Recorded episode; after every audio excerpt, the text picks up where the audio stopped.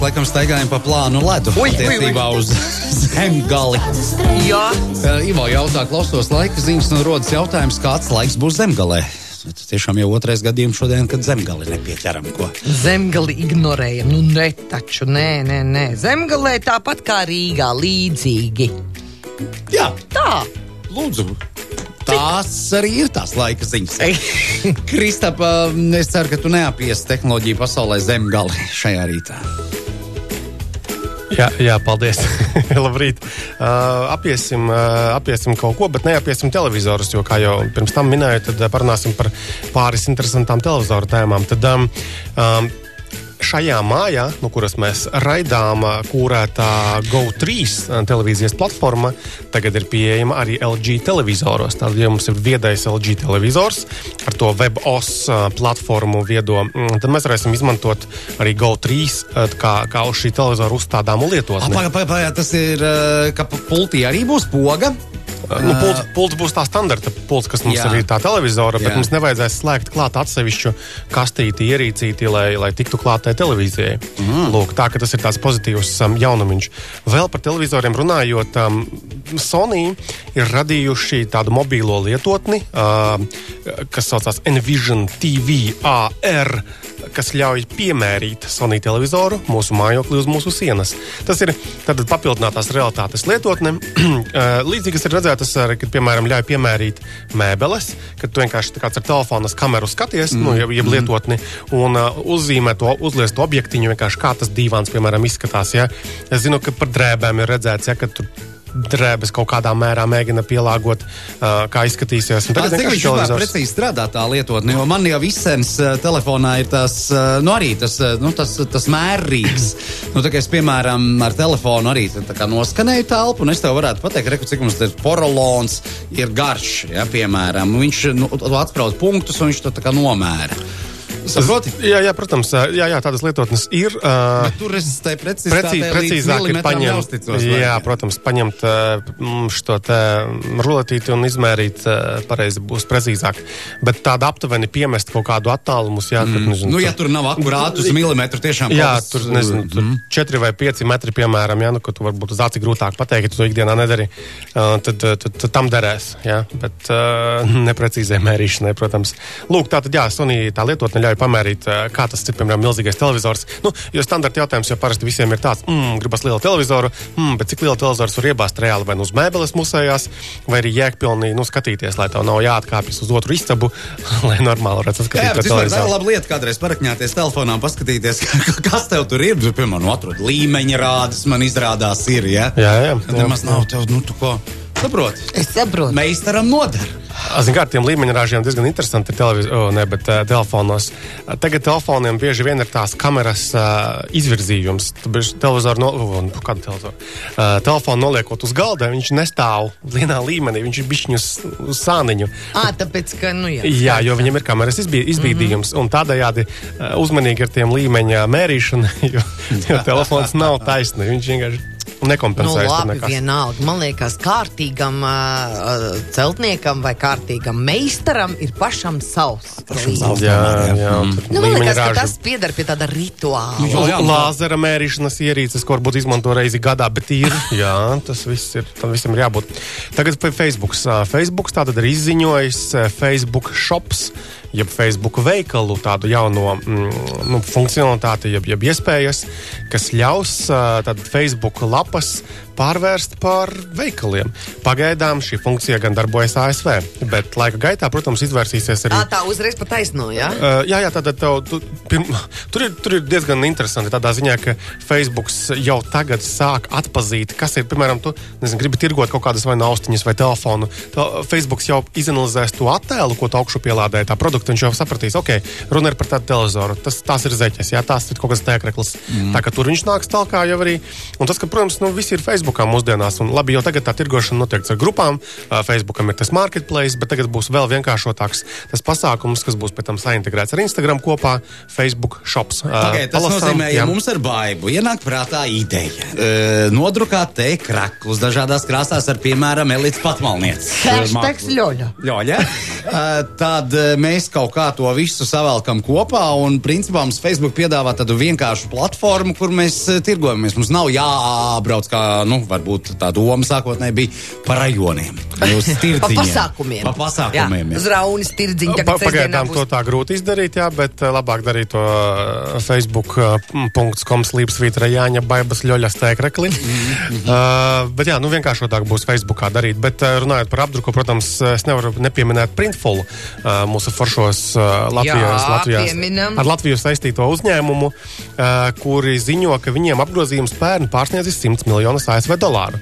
Tātad viņi ir spējuši ļoti daudz sadrukāt, apdrukāt, sakārtot un, un, un, un, un uh, ražo, saražot teiksim, tās mantas. Un uh, es pat pamēģinātu sataisīt to veikalu caur printfulu, jā, lai viņi nodrošina to apdruku, lai viņi sūta, kur nu tur vajag uz Raunu vai uz, uz Pušmuco un visur, visur, lai, lai sūtās. Lūk. Rīgu viņš Viņš nepiemina. vispār principā nepiemina. Nu, Mūsu jā. produkcija rīdziniekiem neinteresē. Labi, labi. Tā sīka vienība. Rīgā tam printfulam tā kā viņu tā noliktava tur pie lidostas, tā Mārupē, tur ir veikaliņš, kur var savākt tās mans rīdzinieki, lai brauc paši un, un savāc tās tēkrekliņus. Nu, nu, Ludzas jau nebrauks vai, vai, vai, vai, vai Rūjienas uz, uz veikaliņu savākt. Kristap, aizlācam atpakaļ pie Smart TV tēmas jautājums. Jā, jā. Vai tas ir eh, kaut kādiem tikai jaunajiem modeļiem? Eh, Nu, redz, klausītājam ir Smart TV Android. Vai viņam arī būs? Nu, tas par to lietotni, par TV3 uh, Home, jeb Go, Es, Go jā, 3. es, es sapratu jautājumu. Jā. Tātad tā ziņa, ko, ko, ko mēs no rīta runājām, tātad ir um, par uh, LG televizoriem, Kuriem līdz šim nebija? kuriem ir WebOS platforma. Nu, Jā. jā. Un, un, un tiem ir tajā lietotņu veikalā tagad parādīsies iespēja atrast un uzstādīt ā, šo te GO3 lietotni. Kas attiecās uz Android televizoriem, tad ir jāsaprot, ku, par kuru tieši zīmolu ir runa. Tāpēc, ka LG man liekas nav Android televizori, ir Philipsam, ir Sony, man liekas. Un tad, ot, labs jautājums. Samsungā mājās arī bija. Android Iekšā, tev nebija. Ne? Tu- Tur viņiem pašiem sava platforma ir. Visdrīzāk, Bet viņiem bija tas Go 3. uh, GO3 Samsungiem, tāpēc, ka Samsung platformai, jā, jā ir, ir protams, jā. jau viss bija priekšā, nebija Um, jāatškarējās. Atbildot uz klausītāju jautājumu, ja godīgi es neatceros, vai tajā Androidā, kas tev ir iebūvēts televizorā, var palaist šo lietotni. Uh, tāpēc to labāk apskatīties tajā GO3.CLV mājaslapā. Tur viņam, viņam atbalsta uh, tā, tā, tā sadaļa, ir, uh, kas, kas kurā vietā ir. Jo parasti Android tev tā kastīte blakus jāpieliek. Ir. Nu, manuprāt, mm, ja? mm. Uh, bet um, kaut gan man liekas, ka viņam bija Android TV lietotne. Es vienkārši to es pamēģināšu noskaidrot, un es atcerēšos, nākošais jau normāli varēs arī izrunāt plašāk. Arī. Jo kaut kas ir arī Androidam bez kastītes. Tikai kaut Tu mēģini vispār atbildēt uh, klausītājiem, nu, teiksim, mūsu klausītājiem uz jautājumiem, kas tev privāti sociālajos tīklos kaut ko pajautā. Ja es pamanu, jā, ja man pajautā Twitterī, eh, tad, tad es parasti atbildu. Ja man pajautā Facebookā, tad es dažkārt mēdzu palaist garām, jo tur rādās kā, nu, kā jautājuma pieprasījums, ko es pamanu varbūt tur vēlāk. Mazliet. nu, Bet, tad tev nekrīt uzreiz viss vēstures Jā. iekšā, jā, es sapratu. Bet, bet katrā ziņā cenšos atbildēt, protams, ja man ir uzreiz at- zinu atbildi un man ir iespēja atbildēt, protams, ka es atbildu, lai nu, neaizmirstu par to. Mēs arī varam apliecināt, Jā, arī jā. Vienalga, kurā dienas laikā. Dažkārt jāsaskaņo ar Kristapa bērnu gulēt likšanas laiku, bet tā viņš ir gatavs pieslēgties uz datoram un palīdzēt. Jā. Jā, vēl par Facebook. Facebook ir nopircis kustīgo bildīšu servisu Giphy par 400 miljoniem ASV dolāru. Giphys ir. Nu, gifiņi, nu, jā. jā, kustīgās bildītes, un, kas ir ieintegrētas servis visādos arī tur slakos. Un, Bet tu pats arī vari savu gifiņu uztaisīt. un- Tagad var avatāru sataisīt Facebookā. Nu, tātad uh, kustīgo bildīti, kas izskatās pēc tevis, arī, man liekas, sākotnēji pieejama Amerikā. tā Man pie emojiem ir mans avatars. Uh, nu, viņš tā kā Nu, emoji avatars, jā, Jā, viņš jā, jā. izskatās. Pagaidām, vēl viņi var atdzīvināt, kā kustīgi, ja dabūt. Tā Nē. laiba nav savs avatars uztaisīts.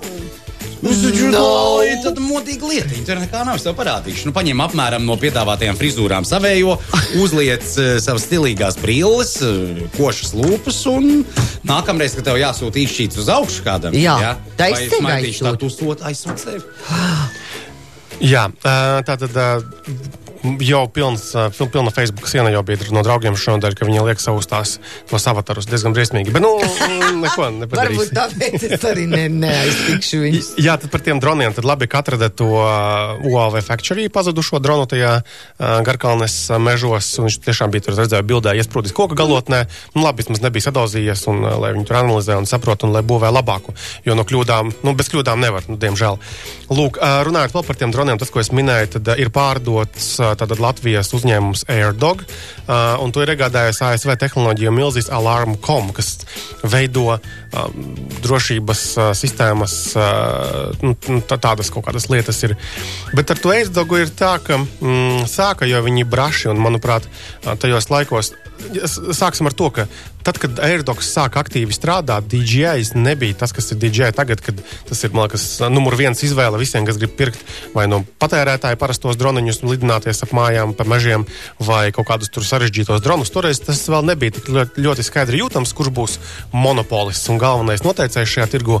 Un Erdogam tā, tā lielā doma bija veidot sportistiem, aktīviem sportistiem paredzētus dronus, kas Es ir ļoti izturīgi un izsekot. Viņu arī kad viņi pie mums bija ar tavu gādību atnākuši, un mēs vēl tā īsti nesapratām to dronu tā īstenībā, to pielietojumu dzīvē, un tas viens stāsts bija par to, ka, ja kāds šausmīgs sportists grib redzēt sevi no malas, viņš palaiž pa priekšu. Jā, jā. domāju, nu, tad ir baigām Jā, tur jau stāsta par to, ka nu, ne jau tik daudz sevi redzēt, lai tīksminātos, cik varbūt vienkārši veidot foršas promo video, analizēt, nezinu, nu, kaut kādu savu darbību trasē. Un ja tu tagad tas neviena darīt. normāla televīzijas producentu apvienība nevar iedomāties savu dzīvi bez drona. Savus uh, superīgos uh, kadrus raidījumā. Un bez drona. Erdoga priekšrocība bija tas, ka viņš, eh, jā, nu, viņš sekoja tam, tam mērķim, jā, un, un, un, un principā nu, pats vadīja sevi, jā, automatizēts. Jā, jā, tieši tā, automatizēts. un Viņš bija ļoti nišas produkts, pielāgots tieši tiem aktīvajiem sportistiem.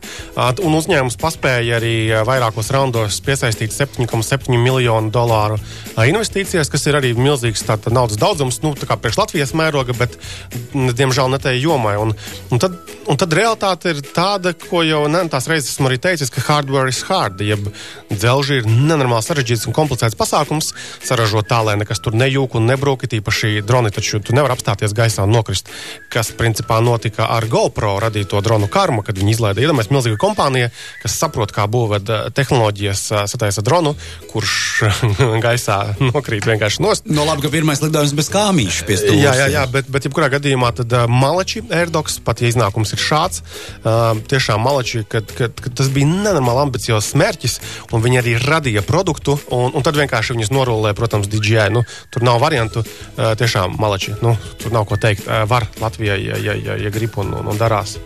Lūk, un vēl, vēl pateiksim par tādām lidojošajām lietām. Latvijas teritorija ir noskenēta no putna lidojuma. Tātad pēc septiņu gadu darba ir radīts Latvijas teritorijas digitālais augstuma modelis. Tātad ir diezgan precīzs, augstas precīzes, precizitātes teorijas, te, jau klēdī, teritorijas attēlojums, un var izcelt arī dažādus ēku un vietu augstumus. Un dati iegūt izmantojot aerolāzeru skenēšanu. Tātad kāds ir lidojis šo septiņu gadu laikā, un pēc tam analizējis datus, līmējis kopā. Nu, bet nu, Latvijas kontūra ir tā pati vecā, es ceru. Kontūra ir vecā. Un, Nav vairs nekā, nav plācenes. vai Nu. Liepājā vienīgais tās laipas vairs neredz, ne? No augšas. Tur mēs šodien tā, runājām. tā ka kā tur- tas ir noskenēts, tur senāk, tad vēl, Kaut tad vēl redzējām. raga garums mainās. Jā, viņš tur, man liekas, tur no dienas uz dienu mainās. Ne? Jā. Jā, un tātad eh, šo projektu ir eh, veikusi Latvijas Geotelpiskās informācijas aģentūra. Šito mēs iemetam Google, un tad uzreiz mēs nonāksim līdz viņu mājaslapai. Tad Latvijas Geotelpiskās informācijas aģentūra. Un eh, cilvēki jau izmanto šos datus un meklē pilskalnus, meklē kaut kādas drupas, jo reāli pēc reliefa izmaiņām dabā, piemēram, tur zāle nosacīta to kaut kādu kalniņu. Mm -hmm. Tu neredzi, mm -hmm. bet šajā lāzerskanētajā kartē tur redzi, kur kaut kādas būves ir bijušas. Es vienkārši esmu redzējis, jau, kad, ka šādu izmanto tieši pilskalnu meklētāji mums Latvijā. Klausies, tā šajā ir- sakarā laba ziņa. Dobeles uh, pilsdrupās ir atrasti ļoti vērtīgi izrakumi. Ļoti vērtīgi, un piekam arheologi tik priecīgi, tāpēc, ka patiesībā tur ir rakājušies visādi vei, visi. Veidi arheologi, nu, laikam, cik tu tur Latvijā ir, bet uh, un, un, un, un, un, un tur visu laiku notiek arheoloģiski iz, izrakumi. Un tagad tieši tie- Rotas sadzīves viss līdzīgi. Kaut ja? kas ļoti bagātīgs birums tieši šajā laikā tur, jā. Forši, forši, forši. Nu, Kristap, noslēgumā. Jā, noslēgumā tagad es to tā ātri uh, sarulēju savu makšķerīti un skrienu uz, uz mājām, kur es uh, palīdzēšu moderēt uh, no mājām tādu webināru Luminora bankai ļoti interesantu, kurā mēs runāsim par to, par tādām praktiskiem ieteikumiem, kā tad mm, digitālo veikalu, ja e-komercijas veikaliņu izveidot. Tur mums būs speciālisti gan no aģentūras, kas taisa šos e-komercijas risinājumus, gan no digitālā mārketinga jomas, no Luminora bankas, kā tur maksājumus pieslēgt klāt, un arī no likta būs uh, Signa Bāliņa, kas pastāstīs par to, cik Latvija ir digitāla. Tātad desmitos Luminora Facebook lapā būs video tiešraide. Bezmaksas pasākums. Protams, mm -hmm. protams, protams. Mēs nevaram mums sapulcēt. Nu, mēs tajā paš, pašā laikā Pēc... arī būsim attālināti, saslēgti vienā pavadā ar mūsu kolēģiem, ar mūsu lielo daudzskaitlīgo uzņēmumu, ja, kolektīvu, uh, kuri varonīgi turpina strādāt no mājām. Ja, jo tagad nu, tā ir jāsaka, ka varoņi ir tie, kas no mājām vēl spēj pie veselā saprāta turēties un izdarīt darbus. Mums redz, ir tā privilēģija, ka mēs uh, nākam uz studiju un strādājam šeit. Bet jā, mums būs uh, mūsu uh, iknedēļas uh, saziņa attālinātā. Mums ir baigta tur izdarīt. Viņa nebūs publiska. Uh, ja, nu, publiski gan ne, un pat, mākslinieks nekas nesnāks. Bet mēs publiski. varam atklāt, mēs stāstīsim par radiospēku, par akciju. Tagad jau pasties jau, jau vairāk nekā mēnesis. Mēs uh, katru dienu iepazīstinām mūsu klausītājus ar mazajiem vidējiem uzņēmējiem Latvijā. Um, Darām to nesautīgi bez maksas. Jā, nevarētu jā, jā. atļauties radio reklāmu. Mēs viņiem uh, Super, patīk, to darām. Tā, tāda mūsu tēma. Paldies, Krista, par šo ceturtdienu. Tiekamies jaunadēļ. Protams. Atā. Atā. Atā.